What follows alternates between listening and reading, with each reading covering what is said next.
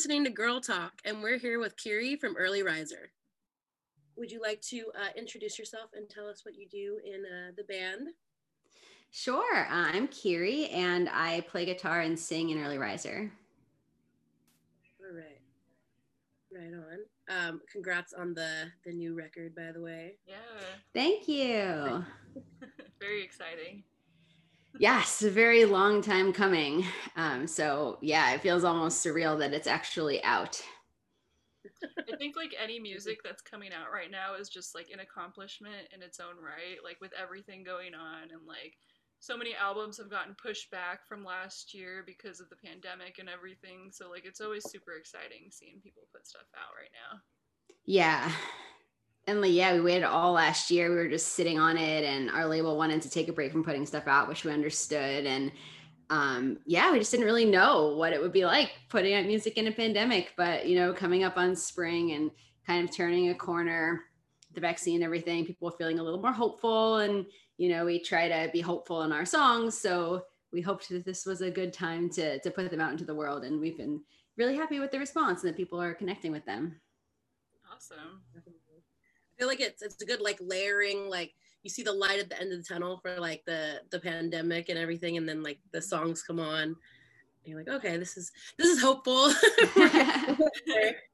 People have There's- just enough time to learn the lyrics when we have shows again, you know. Oh my gosh. I was thinking about that the other day. That's like my biggest dream that everyone was just so bored during the pandemic that they'll learn like every word to our songs. Like, um, I mean, in New York, I think there's just a thing where people don't get super into shows the way they do other places that I've been, like in terms of really singing along and dancing and getting like super into it. So that's what I always want to see. Like, I want, I, that's what I generally want. I want every show, like every local show, like every, it's so much more fun. Everyone knows all the words, everyone's singing along, everyone's dancing, having a good time. So yeah, I think that we should all be using our time to learn all the words for all our local band songs and then just like bring it when shows come back. Yeah. Kanan and I went to was it last week? The Two weeks ago. our first like socially distanced like acoustic type show. It was like Ooh. very like they had everyone spaced out. Like it was su- it felt super safe. Like everyone had the masks on, you know. But it was like our friends playing, whose albums came out last year, and it was just such a weird feeling because we were both like. Gosh, remember when we joked a year ago about how we had all this time to learn the lyrics, and now here we are, like singing the new lyrics. But so you the did do it? yes. I love it.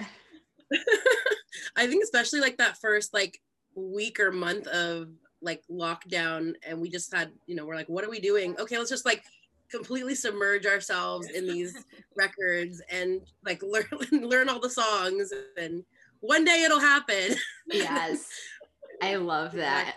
And I love that you now have a story of your first show back because people for a long for this whole year they've been telling the story of like what was the last show you saw before the pandemic and now people will actually be able to say what the first show the they first saw was after yeah. it. Oh my gosh, I never even thought. It'd so Wow, that's- like yeah. we're like not on edge, but like there was still that like apprehension, like, okay, we'll just see how it is, you know, if we feel unsafe or like we have anxiety about all these people, like we'll go home. Like it's no big deal. But like seeing all of our friends, it was like, oh my gosh, you're here, like in the flesh, like you're standing in front of me, you're not in a screen. like, like Super excited. I can't even describe like the the happiness that like we all felt seeing each other like in person as opposed to like I think of through it like a, like a pack of like puppies just like running around. Pretty much what it was. Like just everyone running around saying hi to each other. Aw, that sounds so nice. I can't wait. I don't know when that's going to be for me out here. People haven't really started talking about acoustic shows or anything, even people that I know, but I don't know. I mean, it's good that people are being safe and, you know, venues here are allowed in New York are allowed to open partial capacity, but it doesn't really make any sense, like money wise. And they're like, you know, we're so close, like people are getting vaccinated. Let's just wait a little longer until it's safer and kind of figure it out. So I haven't really heard anything yet, but I would just love to see anyone play anything anywhere, acoustic guitar in the park, like just anything. Yeah, that'll be interesting too, like when bands come back, because playing to like 25, 30% capacity isn't going to be feasible for some of the smaller bands, you know, to make money off of. Yeah. And it's going to be one of those things where it's like, do we wait a little bit longer for it to open up more, or do we just play to play, you know. Well, it's not feasible for the venues either, you know, because they need a certain amount of people there basically drinking because they make more money off the bar than they do off the door. So it's tough. Yeah. And everybody tip. I know. I hope everyone tips so well after all this is over and like appreciates the people who work at venues. I've been seeing a lot of people sharing like no more guest lists, you know, No like guest Oh, lists, yeah. you can pay to come to my show when we come through town, you know, your partner can pay to come to your show. Cause yeah, I've had shows like that where it's like, you know, we have a local show and then all the bands bring their partners and friends on the guest list. And then like the out of town band doesn't make any money because it felt like you had a pretty full room, but all those people were on the guest list. And then you have to go to the touring person and be like, sorry, here's like 20 bucks. Like, and we all could have paid, you know, I mean, I, I think it's great when shows are, you know, open to folks who can't afford it in that moment and, you know, or sliding scale or pay what you can or whatever. But like, if you can pay, don't go on the guest list Yeah. Because you're hope just denying money to people who need it. I hope during this time that people have found like a new appreciation for bands and just people within the music industry and you know what they go through and will hopefully you know pay and buy merch and do whatever they can just to support them. I think we've seen a lot of that too during the pandemic just people buying like records so much t-shirts merch. and you know whatever Yeah. they could donating you know the live streams all of that so that's been really cool to see Yeah, it has. Definitely. I mean, yeah, like it's you know, at the end of the day, like you are providing like a service to people, and this is like your work and how you live and how you afford things. So it's like, you know, pay for it, people, Yeah, please. for sure. um, so yeah, did you um, did you want to talk a little bit about like your upbringing and how you got involved in music? Sure. Um, yeah, I grew up here in Brooklyn and um, I, yeah, I didn't really know many people growing up who were into punk or anything. Like I would, I found out about like a couple bands, but it wasn't really until I got to college that I had access to like a lot of people who were in the scene and like people with cars who would drive me to shows. And that's when it kind of like opened up for me. So I know it's a little later than some folks, but um, that's when I like played in my first band and uh yeah like it was it was cool because the the first scene i got into wasn't where i grew up because you know i went up to school in connecticut so i got to experience like a different areas local punk scene and like drive around to all different areas of um new england like boston and providence and stuff and and go to shows in different places and that was really cool Right on. Did you have like a um, like a like a musical family? Um, yeah, my well, my parents were both into opera, and they named me after an opera singer. Uh, that's why I'm Kiri. Her name is uh, Kiri Te Kanawa, and yeah, my mom plays piano and guitar, so she started me on piano lessons when I was pretty young, and then I picked up guitar in high school when I started writing songs. wow cool cool. yeah, it's always always nice hearing like where people came from and like if they were like rebelling against what their family wanted them to do or like. right. no, they were very supportive of all my various creative endeavors, which was really cool. And I think that it's gratifying uh, for my parents after all those years of lessons to see that I'm actually still playing music. And, you know, I play guitar in this band, but I played piano and keyboards in other bands. So all those years of lessons uh, did not go to waste. like pay us back for those lessons. Where's that check? We need. oh yes, parents. Um, did you ever like start any other instruments too, or was it just like guitars and keys? Yeah, just that. That's it. All right, cool.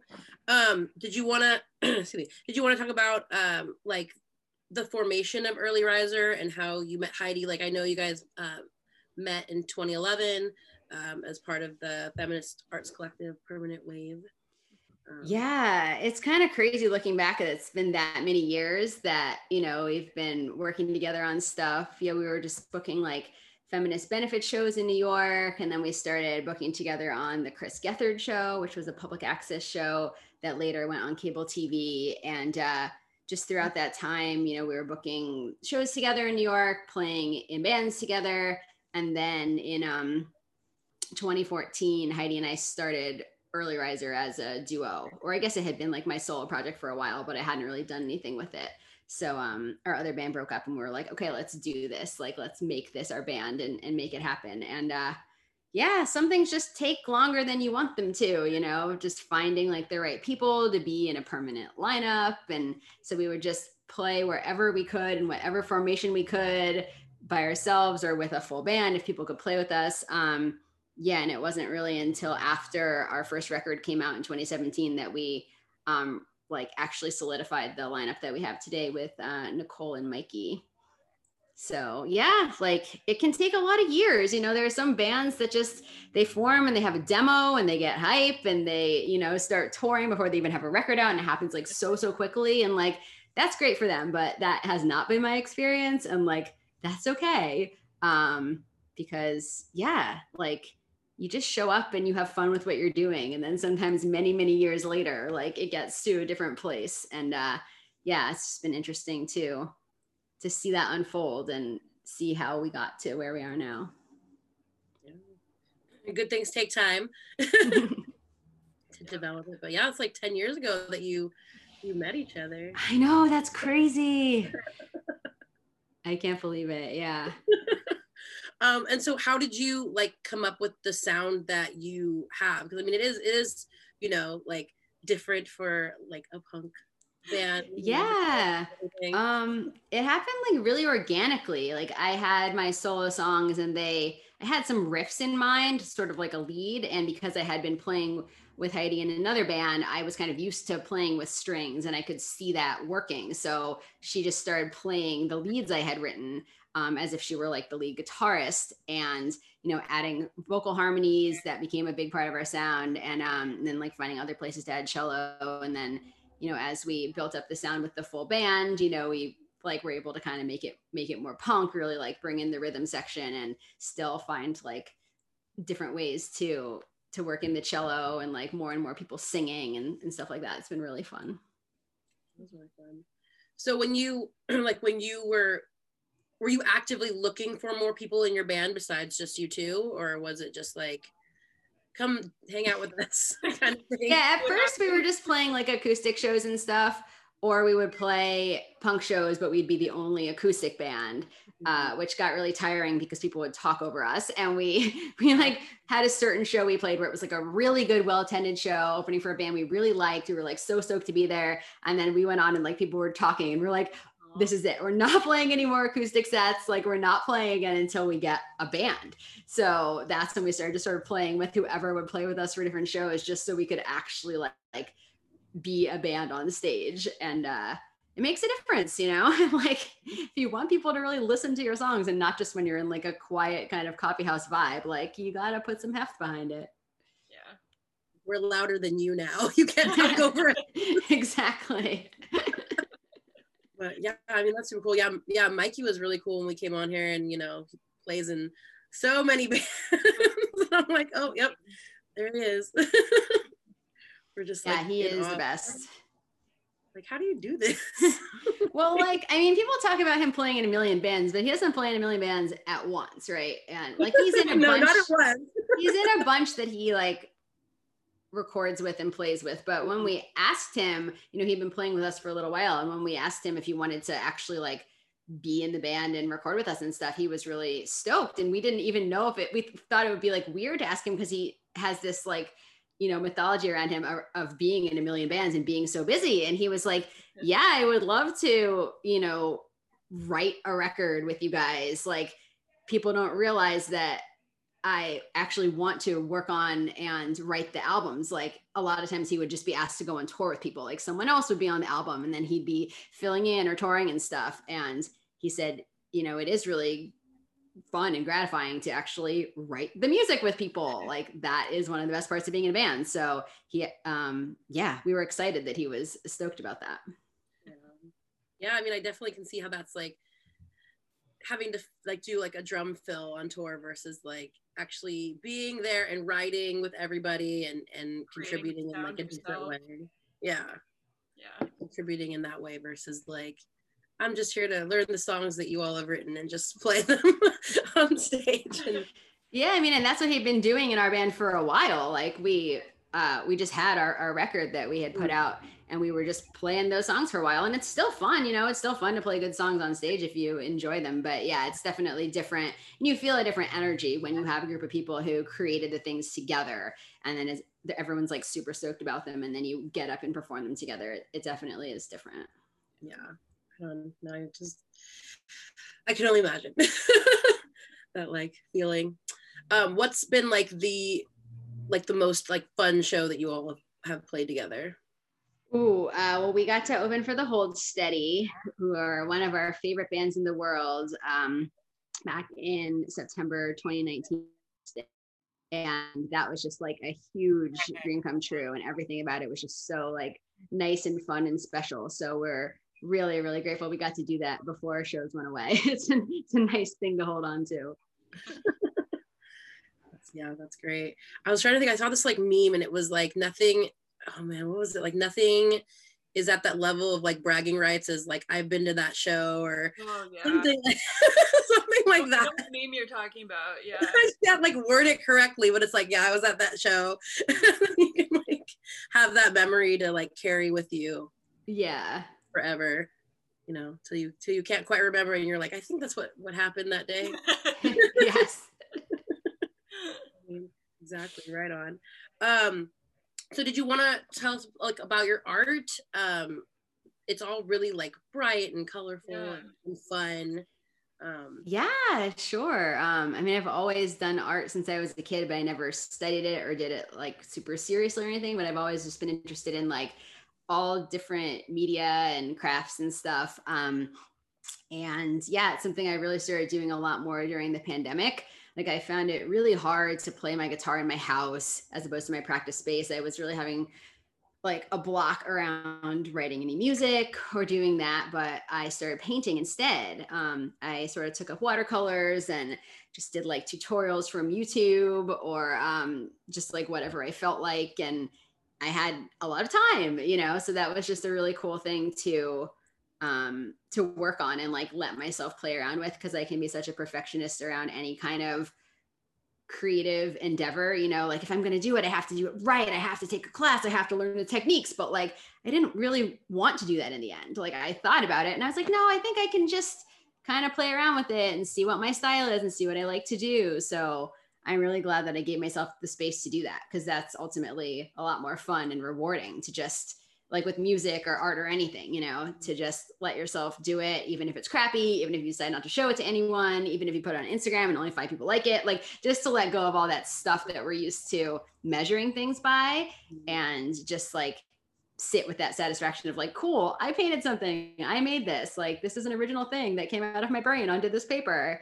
Um, and yeah, like you said, I I love colors and and playing with that. And uh yeah, so that actually led to me doing the art for the record because that's like the one thing we hadn't finalized uh, before the pandemic. We'd finished recording, but we hadn't, but we like owed the art to our label. And we were having a really hard time, or I was having a really hard time knowing what to use for it because uh, I just, I'm so attached to like having creative control kind of over what we put out there. But I didn't think that I could do it. I didn't think that I was like a good enough artist to do it myself, even though I wanted to. Um, and I was like embarrassed to admit that I wanted to because I thought I needed to be like a professional artist in order to do the art. Um, so through the process of doing art uh, over the last year, I gained that confidence in being able to say like, "Hey, I created something that I think actually does represent our album." And you know, what do you guys think? Should we use this for the art? And everyone was like super on board. And Nicole, our bassist, who's a graphic designer, she offered to do the design and layout and like um, just worked with me to figure out like what I should paint for different parts, what should go on the label and stuff like that. And so that was really cool that uh, I don't know, out of this in a lot of ways bad year, um, that is one good thing that came out of it you know that i did a lot of art and gained that confidence and was able to achieve that goal of making the art for the album and i'm really happy with how it came out. Yeah it's, it's beautiful like that like sunset type. It's very calming and just like puts you at ease you know looking at it. It's very pretty. Thank you.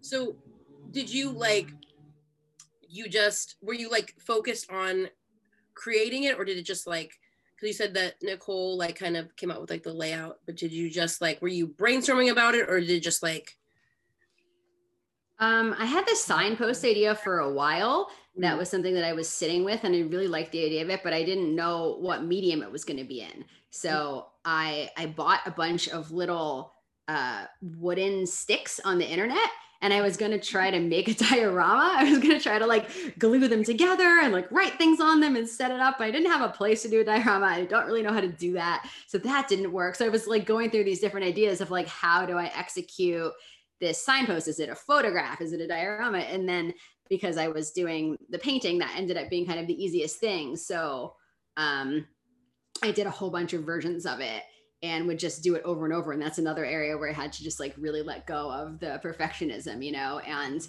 i wanted the first one to be it and that's not how it is you know if you have an idea you have to just like try it and play around and experiment with like what colors you're using for the background and like how many signs are on the post and how big is the post compared to the sunset you know i have all these different versions of them of it and um and yeah i forgot that it, it was like a lot of work just to because you know it's like a simple painting but there are a lot of versions that had to be made in order to get to that one and same for the back the back has um I don't think anyone's seen it yet because the vinyl is still on um, pre-order, but Mhm. it's like a blue sky. It's during the daytime and it's a signpost and it's all different color signs and they have the names of the songs on them. Um, so that was something I had to do like over and over to get it right. Like how many can you fit on one page? Like how long do the signs have to be to fit the name, like the name of the longer song? Like what color does it have to be to be able to read the text on top of it? So um just like getting in the flow of just yeah doing them over and over and just like setting aside an hour to be like okay in this hour i'm just gonna like put on some music and i'm gonna do like another draft and just like see how it goes yeah definitely like when you try to like measure something and you think it's gonna fit in the last part. Yeah, and then it doesn't. Like, oh that was so frustrating. Yeah i had to i had to use the ruler more than i wanted to but it's you can't you can't freehand stuff like that in the end. No. Um were you were you like did you listen to the record while you were like making the the album cover? That's a good question. No i didn't other other things. Yeah i would just uh yeah just try to put on like something soothing in the background and kind of just like get in the zone. Yeah. Yeah, that definitely definitely helps to i can't like i, cause I can't work in like silence like i mean if i'm reading or something that's okay. Yeah. but if it's like something creative like i don't know how people do that in silence. So, yeah i don't either. You sure start singing to yourself i guess. Yeah well there's this um this thing i got to do through my work. They have like wellness programming online and there's something called art for self-care where like every tuesday these two brothers do a workshop where one of them is an artist and he'll just be like painting and the other's a cellist and he'll just play cello for an hour so i actually did got a lot of the art done like in that hour on tuesday evenings uh, just while like experimental cello playing was happening in the background. And that was super cool because that's even better than having on like an album that you like or that you want to listen to or whatever because you don't you're not like splitting your attention between what you're listening to and and the art. It just kind of like all flows together. So i think there are times that i was painting in that class and i would be influenced by like what the cello is doing or whatever and that was super fun Awesome. I was say you and Heidi can do something like that. You can- yeah start our own workshops that would be fun hey, hey, you never know.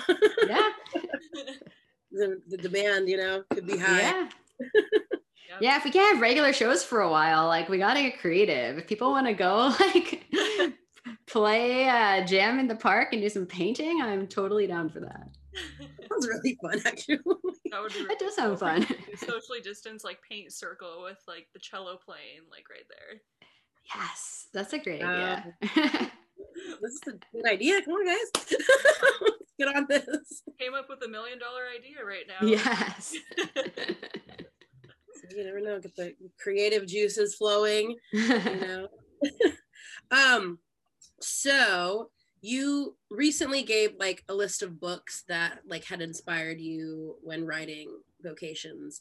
Um, I was gonna say I've I haven't read any of them, but which like which one would you like uh, recommend reading first? Um, yeah, so that was a, a column on the blog Largehearted Boy he does called Book Notes, where um, like musicians talk about their literary influences and then uh, authors talk about their musical influences, like playlists related to their books, which is super cool. And uh, I don't think that any books actually influence like the writing of this album, but there are definitely books that I've read in the past few years that feel like uh, similar to a lot of the things that I write about. Um, and one of them that I really liked was called How to Build a Girl by Caitlin Moran. She's a, a feminist writer from England. Mm-hmm. And um, she had written a nonfiction book before that. I think it was called How to Be a Woman. And then How to Build a Girl was this uh, uh, novel that she wrote, like a coming of age novel about uh, a young kind of punk girl who gets into music journalism and like faces sexism in the industry and is just kind of trying to find herself and what she likes. And I just related so much to that book um, from my own experience. I remember reading it and being like, damn, I wish I wrote that. Like that feels like if I were going to write a coming of age novel, that is the book that I would have written. So now I can't write one because that was it.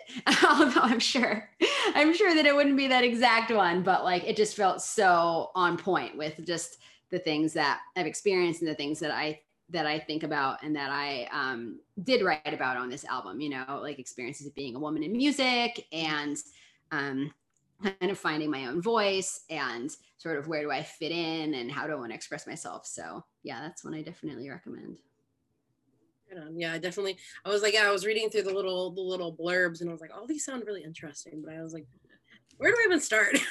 like, yeah, it was fun to put together because it made me realize that I I do gravitate toward books that ask like big questions about art and artists and just tell really interesting stories about uh, who makes art and who doesn't, you know, like people living in the shadows of their spouse or their parents who's a famous artist. And even though they have aspirations and just like, yeah, just really interesting stories of um, sort of what people want to accomplish as, as artists in the world and who gets to do that and who doesn't like uh like more so like identifying with the with the narrator of uh of the story as well mm-hmm.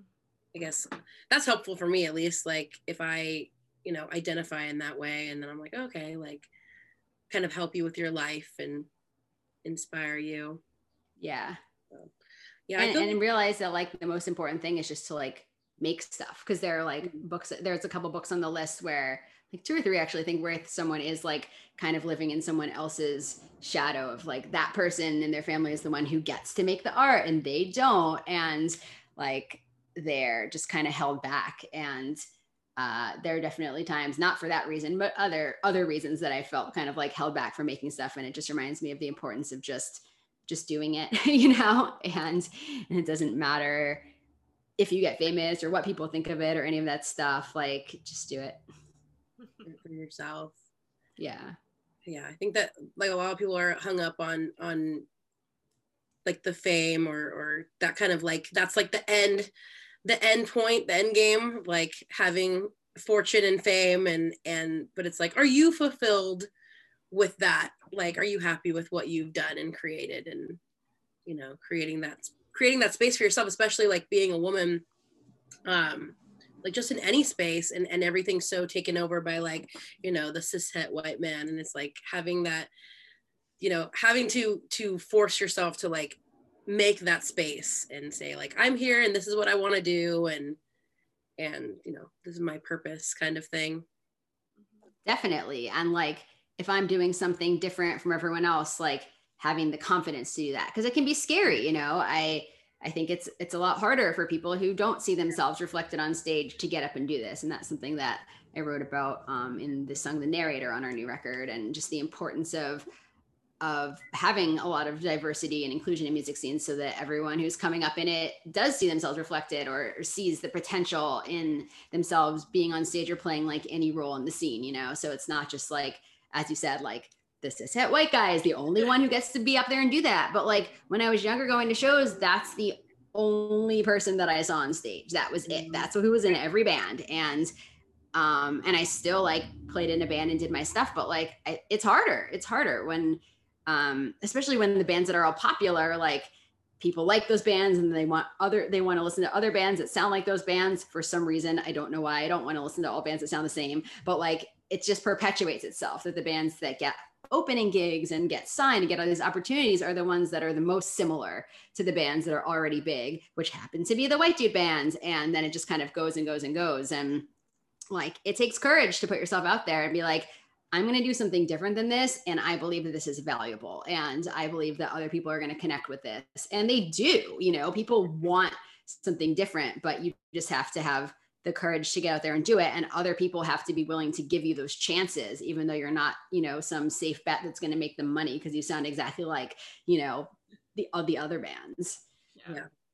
absolutely 100% yeah i yeah just something different and especially like you said having like that representation of like people to identify with someone else that's like you know themselves that you know wasn't always included in the scene i'm just gonna be like, oh, like I can do that too. Cause I mean, yeah, growing up, it was, you know, the same cishet white dudes were like, okay, like, you know, or the, or like the women were like the groupies or like, you know, some kind of representation that we weren't super stoked on or something. And yeah, like, kind of creating that, that space to, to have different types of people, different kinds of representation is important.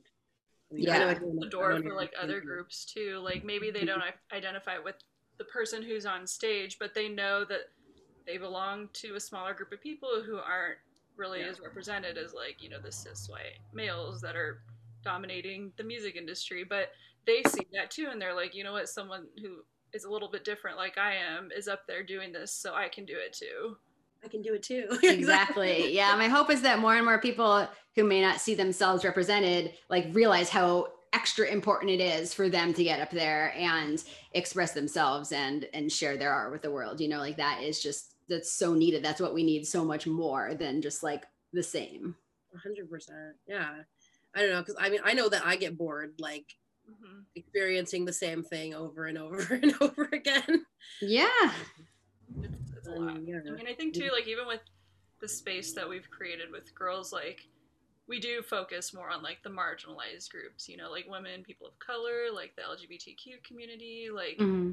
all these people, you know, who may not feel as represented, you know, where they're from or, you know, the scene they're in or, you know, whatever it is. But there's all these great bands out there that people might not know about because they're still constantly seeing the bigger mainstream bands over and over again on their feed or you know whatever it is. So we're trying to spotlight you know these other bands that are just as good that people just aren't seeing you know? Yeah. Yeah i think you're doing amazing at it. And i love all your content in general that you don't just highlight bands but you actually talk about like issues and share resources and that's really really valuable and I think the more that like we normalize those topics too, especially in the punk scene, like the more we can, you know, help in creating that inclusive environment and being able to allow space for someone to address these issues or talk amongst themselves with it.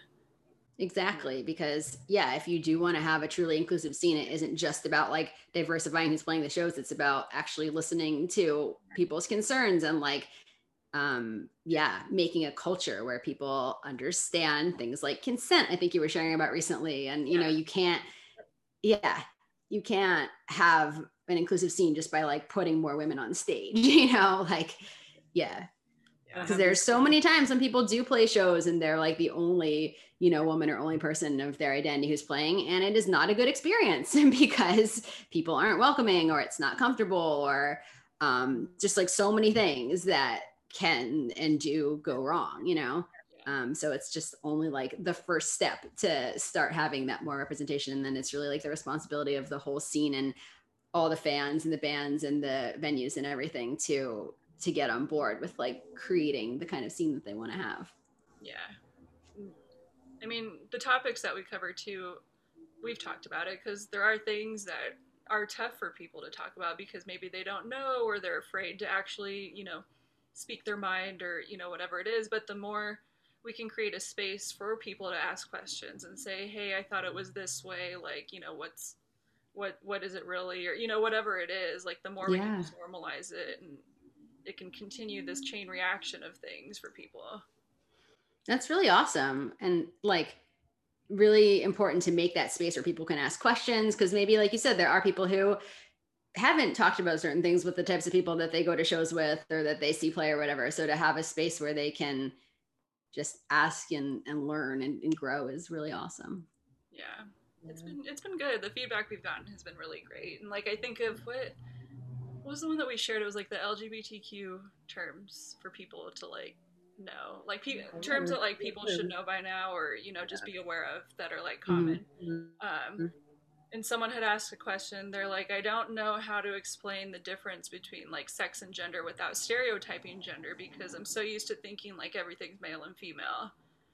Mm. we're essentially like you, you you almost have to think in like terms of there is no gender Yeah. you know the shirt i'm wearing doesn't have a gender you know my laptop Yeah. you know all these different things don't have a They gender, have They can- gender. Mhm. anyone can use them anyone can wear things anyone can paint their nails you know you kind of have to just look at everything as like this blank slate for everyone to wear and use and you know do whatever they want with it yeah kind of break it down that way and and like reconfigure like kind of the way that you think and uh you know explain in that way and i think it's yeah i think it's important like certain subjects that are like i, guess I guess have been made like taboo Yeah. in like our culture or whatever it may be and just having that that space to be like well why can't we talk about it you know why why isn't this being discussed because people go through it obviously and then they're like oh thank you for you know highlighting this Yeah, that was And we're like- too with that graphic. Like someone had commented, they're like, "Well, when I grew up, it was only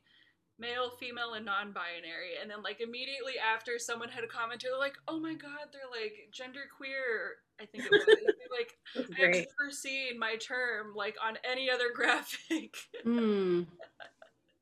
it was really cool. Yeah.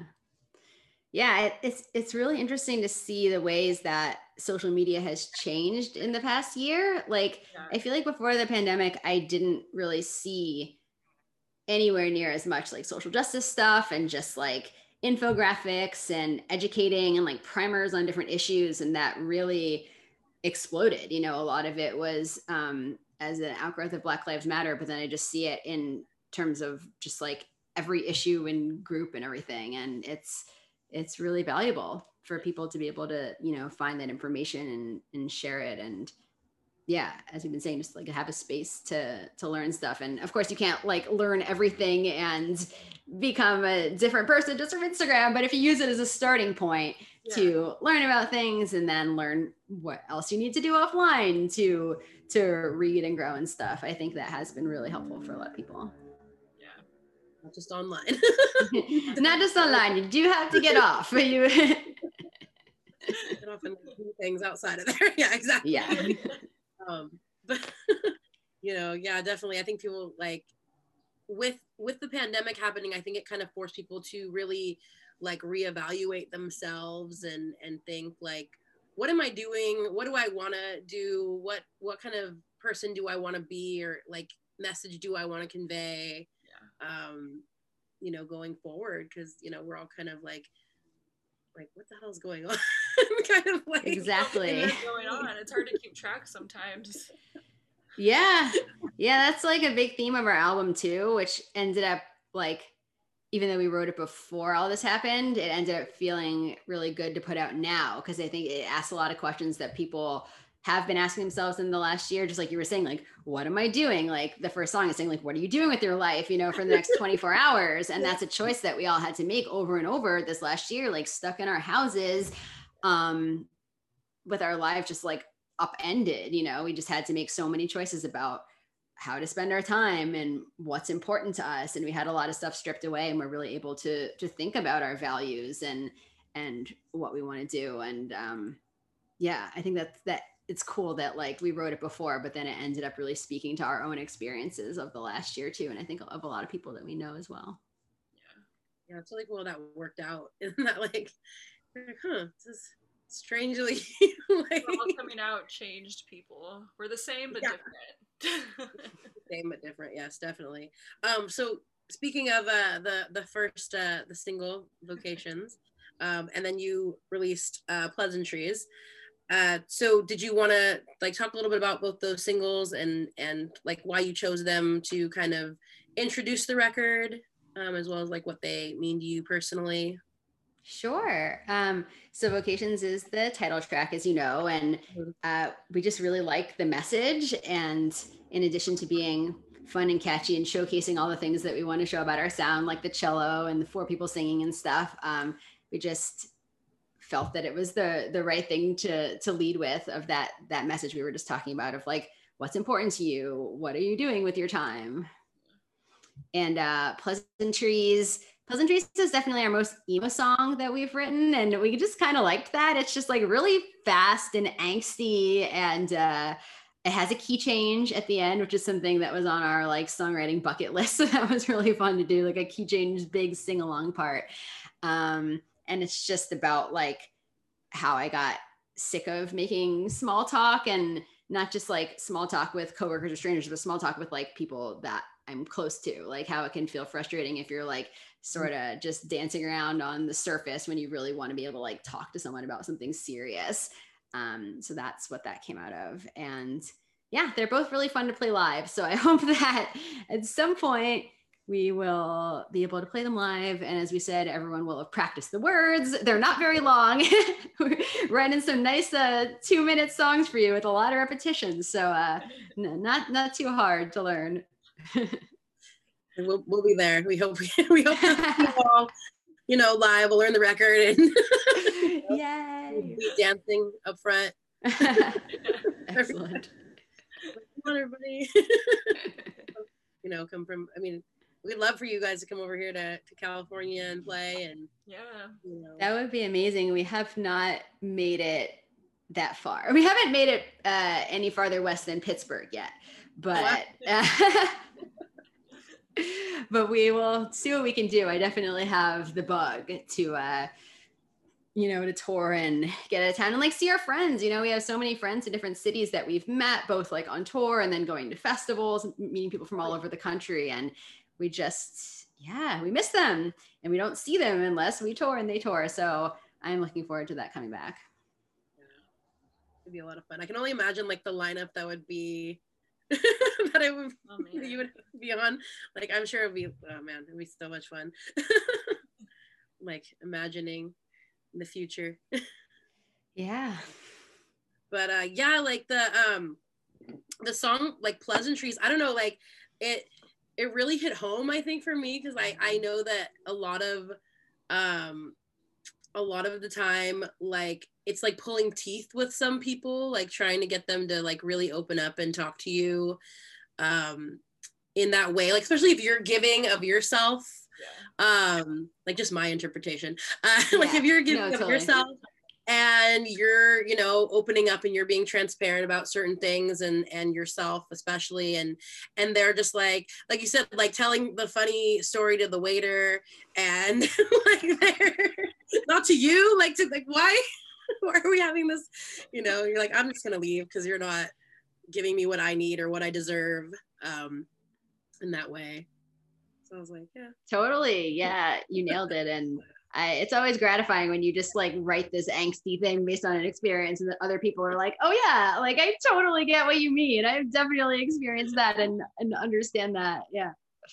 Yeah and I especially like the line like um so I just shut down and we keep moving backwards like that mm. I think that mm. was really important um like that that stood out for me um because you know like you say like you give of yourself and they're like not giving back and they're like I'm just there's nothing more I can I can do at this point so. Yeah, yeah, and like in order to move forward or like progress in a relationship or friendship or anything, you do need to have that like equal kind of sharing and back and forth and stuff. Mm-hmm. or or at least be on the same page. I mean, some people do just have friends where they just want to like do bits and screw around or whatever, and that's fine. But it's like if you're the one who wants to like be serious and they're just doing bits, then it is hard to connect. Exactly. I was talking to I was talking to a friend and he was like, we we have really good conversations, and he's like, we're on we're in different books, but we're on the same shelf.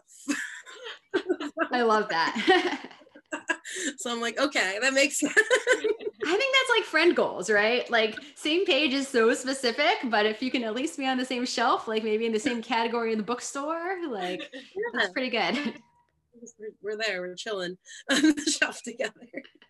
Um, so like all of the music videos that you have are so fun. Like I just I really enjoy like a good a good like well thought out music video like showcase. You have like two minutes to like show who you are and and what you want to like you know what kind of like message or image you want to convey and and who you are and what you want to say about a certain song or yourself. Um so have you always like gone in to these videos with like a clear cut idea or some of them just like on a whim uh, yeah. I love music videos and i love comedy. I did comedy for a few years. Uh, in new york in addition to music and um, it's not a coincidence that we work with comedy directors uh, Drew Kaufman and Jess Lane for all our videos so far. And yeah, we had pretty specific ideas for the first couple for our last record. Um, the Nevers and Find Me to the, for the Waltz. I went to Drew with the ideas. Like for the first one, I knew I wanted to do like a ridiculous bucket list, and for the second one, I wanted to do a pop up video. But then um, like we wrote them together and all kind of like Drew and the band would all like generate different ideas of what we thought would be funny or like what we definitely wanted to do. Um, and Heidi was like, I want to arrest the cop. So that's when we got Jeff Rosenstock to play a cop and she arrested him, which is like one of my favorite things ever. So that's why it's fun to just like get everyone's ideas because they have their own idea of like what's going to be fun and funny like for them. And then that definitely shows like how much fun we were having making it. Um, and for this one for vacate for vocations, um, Jess had the idea. She came to us with like she was so organized and on it. It was like really amazing. She had these treatments for three different videos that she ideas that she had come up with for the song, and uh, we loved the astronaut one and thought it was just like perfect because we needed to be able to shoot it in our homes, but we didn't want to do just like another quarantine video, you know. So that was just so brilliant that she could add the animation and we could actually shoot it in our homes and be doing like mundane stuff, but also we're astronauts and we save the world. So like, how awesome is that? Um, and yeah, she added like, well, we had we gave our ideas of what we wanted our professions to be, uh, like Heidi does do a lot of political stuff. She like she works on campaigns and stuff, so that's why she like wanted to run for office. And Nicole wanted to learn a TikTok dance. Um, but then Jess added like so many funny things and all the little like captions on the screen and the spaceship and stuff for her ideas, and they were just like cracking us up. yeah, it was definitely.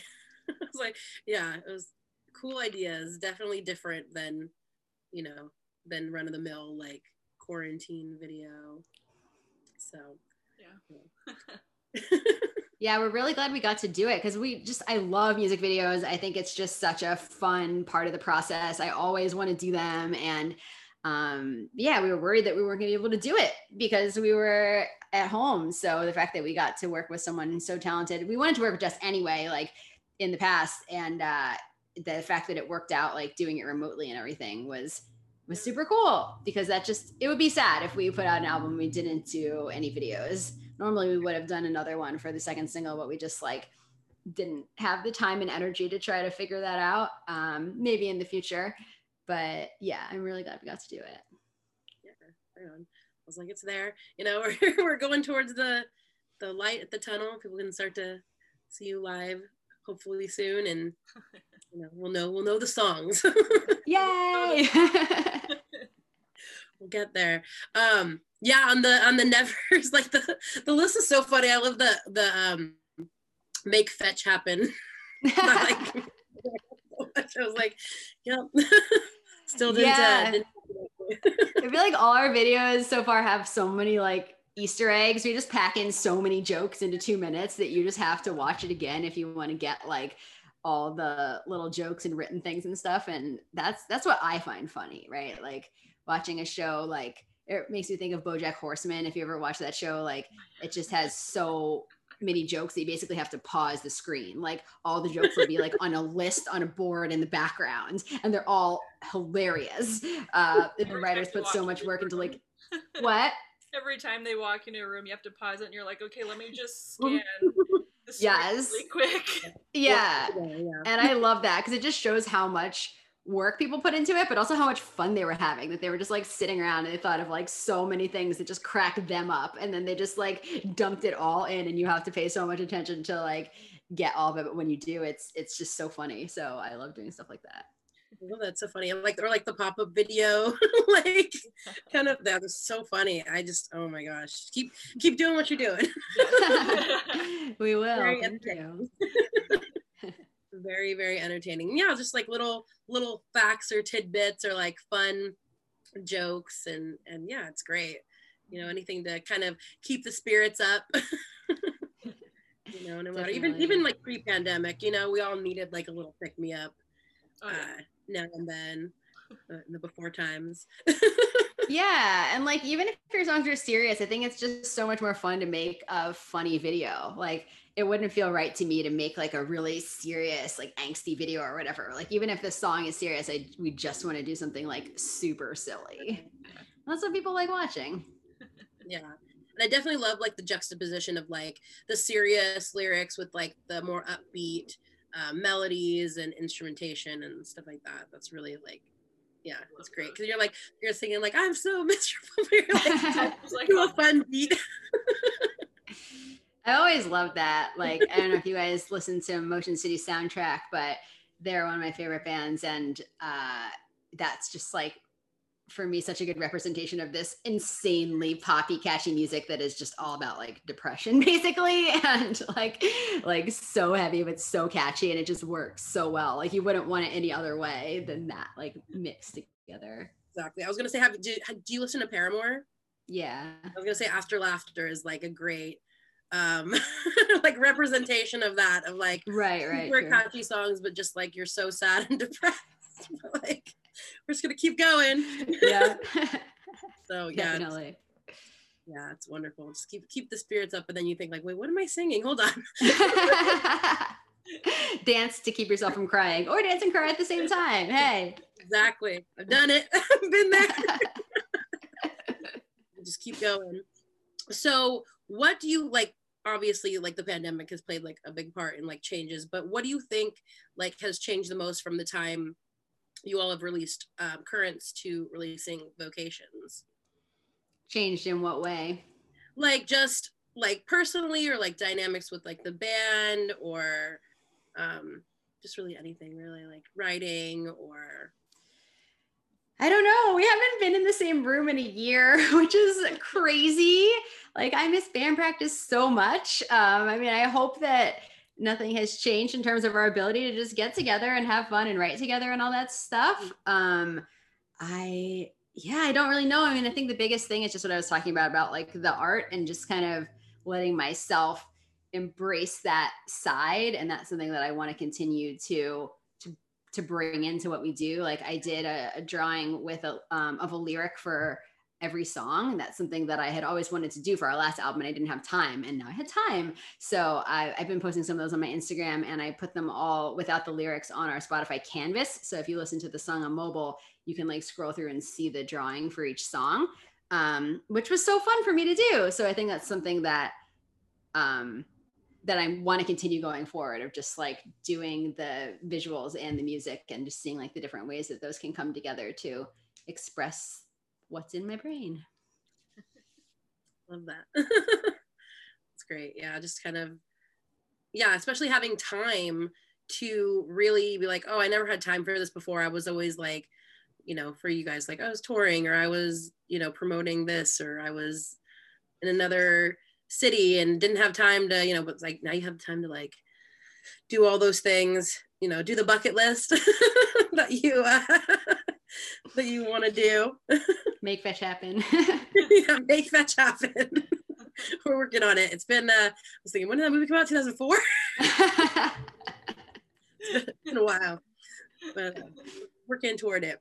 Yeah. So, what, like, you've talked about perfectionism and how, like, that has kind of, how, like, kept you from doing more things that you than you wanted to so how do you think that has affected when you like made music you said that you kind of um like worked toward it and didn't like what am I trying to say? Like you didn't you didn't take it like as seriously as like trying to be per- perfect with it.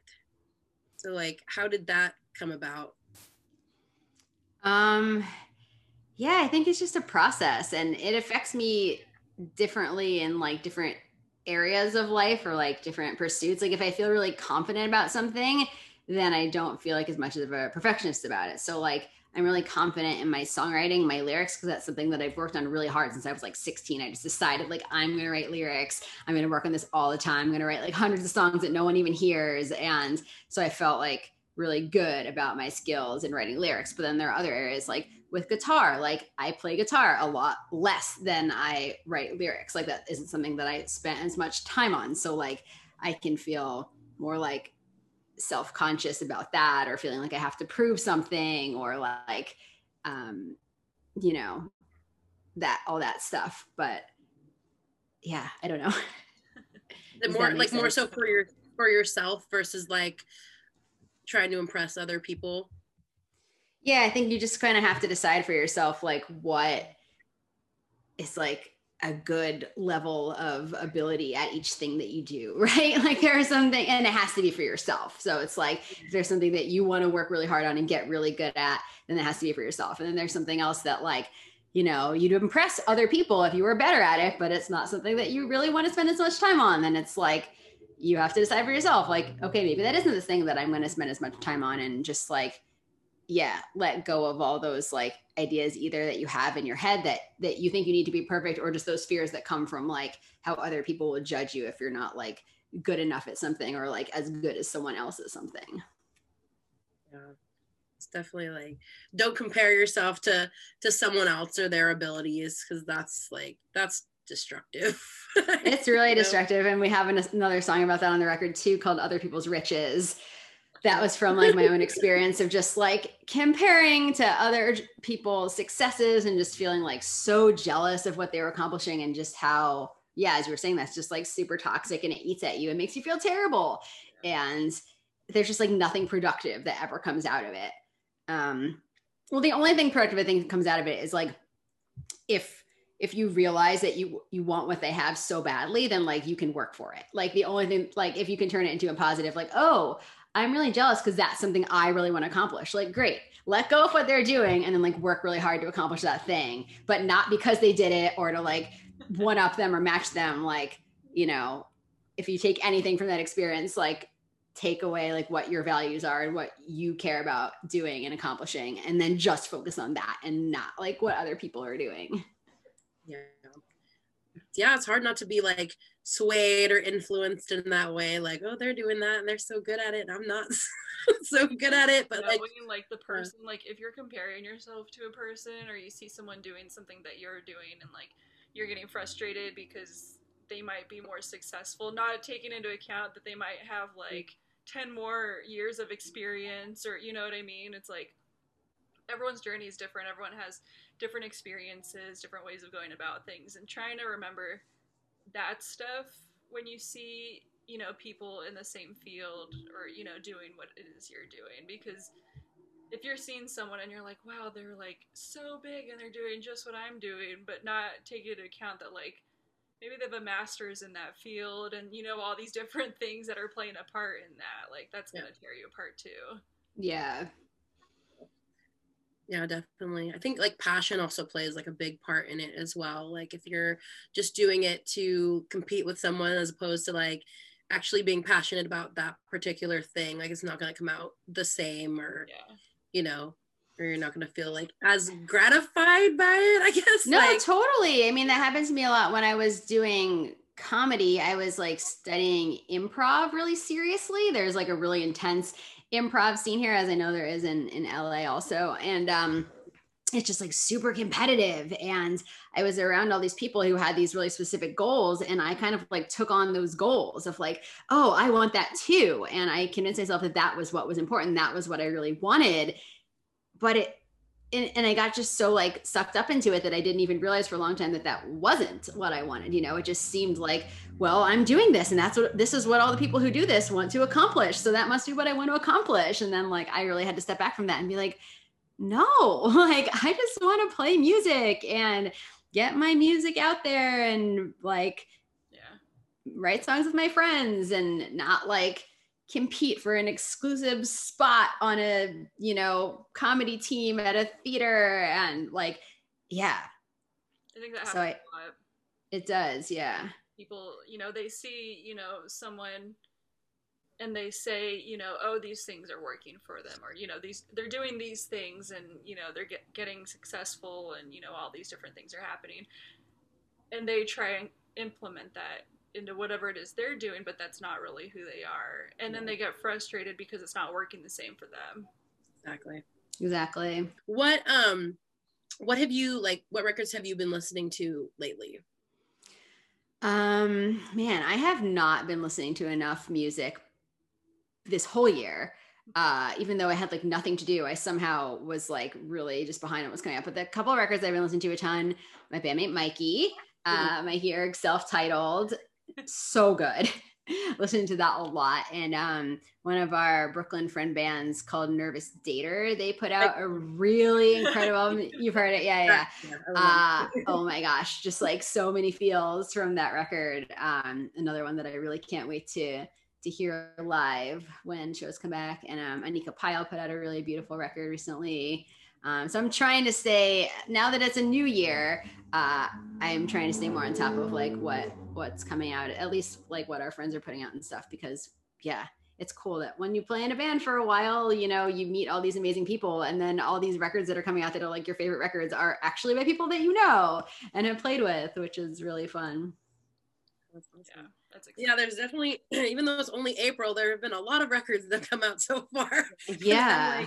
I'm trying to All keep the track of albums them. that were pushed back because they didn't want to release during 2020. Yeah. Mhm. Like let's just all throw them out there. like- I'm into it. Give it to me. Give me something to think about. Uh, exactly. Give me something new to listen to. I'm sick of listening to the same same records over and over again. Need that like that we're craving it. More records. Um so what's uh what's next for for you and uh and early riser? Uh, hopefully band practice. We're keeping our goals really small. I just want to have band practice in 2021. Um, I don't know. I mean, it was so long between our two records coming out. I'd love to to like just get writing again and get on like a quicker cycle of like writing and releasing stuff, but I hadn't really been that inspired over the past year with writing. So now that the record's out, I'm hoping to maybe just like go over to the practice space by myself and just start writing again and kind of seeing what I even want to say next because I'm really not sure at this point. You know, it's just been such a crazy year and we've all been through so much, but I don't even know if that's what I want to write about or not, you know? So just kind of trying to feel that out and then hopefully get everyone back together and start working on some stuff. Uh Raven, did you have anything else to add? Um, do you just want to plug like your social media and where people can find you and all of that fun stuff? Yeah, sure. We're uh, our website is earlyrisermusic.com. We're um, Early Riser with two extra R's on uh, Instagram and Facebook, and Early Riser Band on Twitter. Cool. Thank you for joining us. Yeah. Thank you. This was so much fun. It was great talking with you.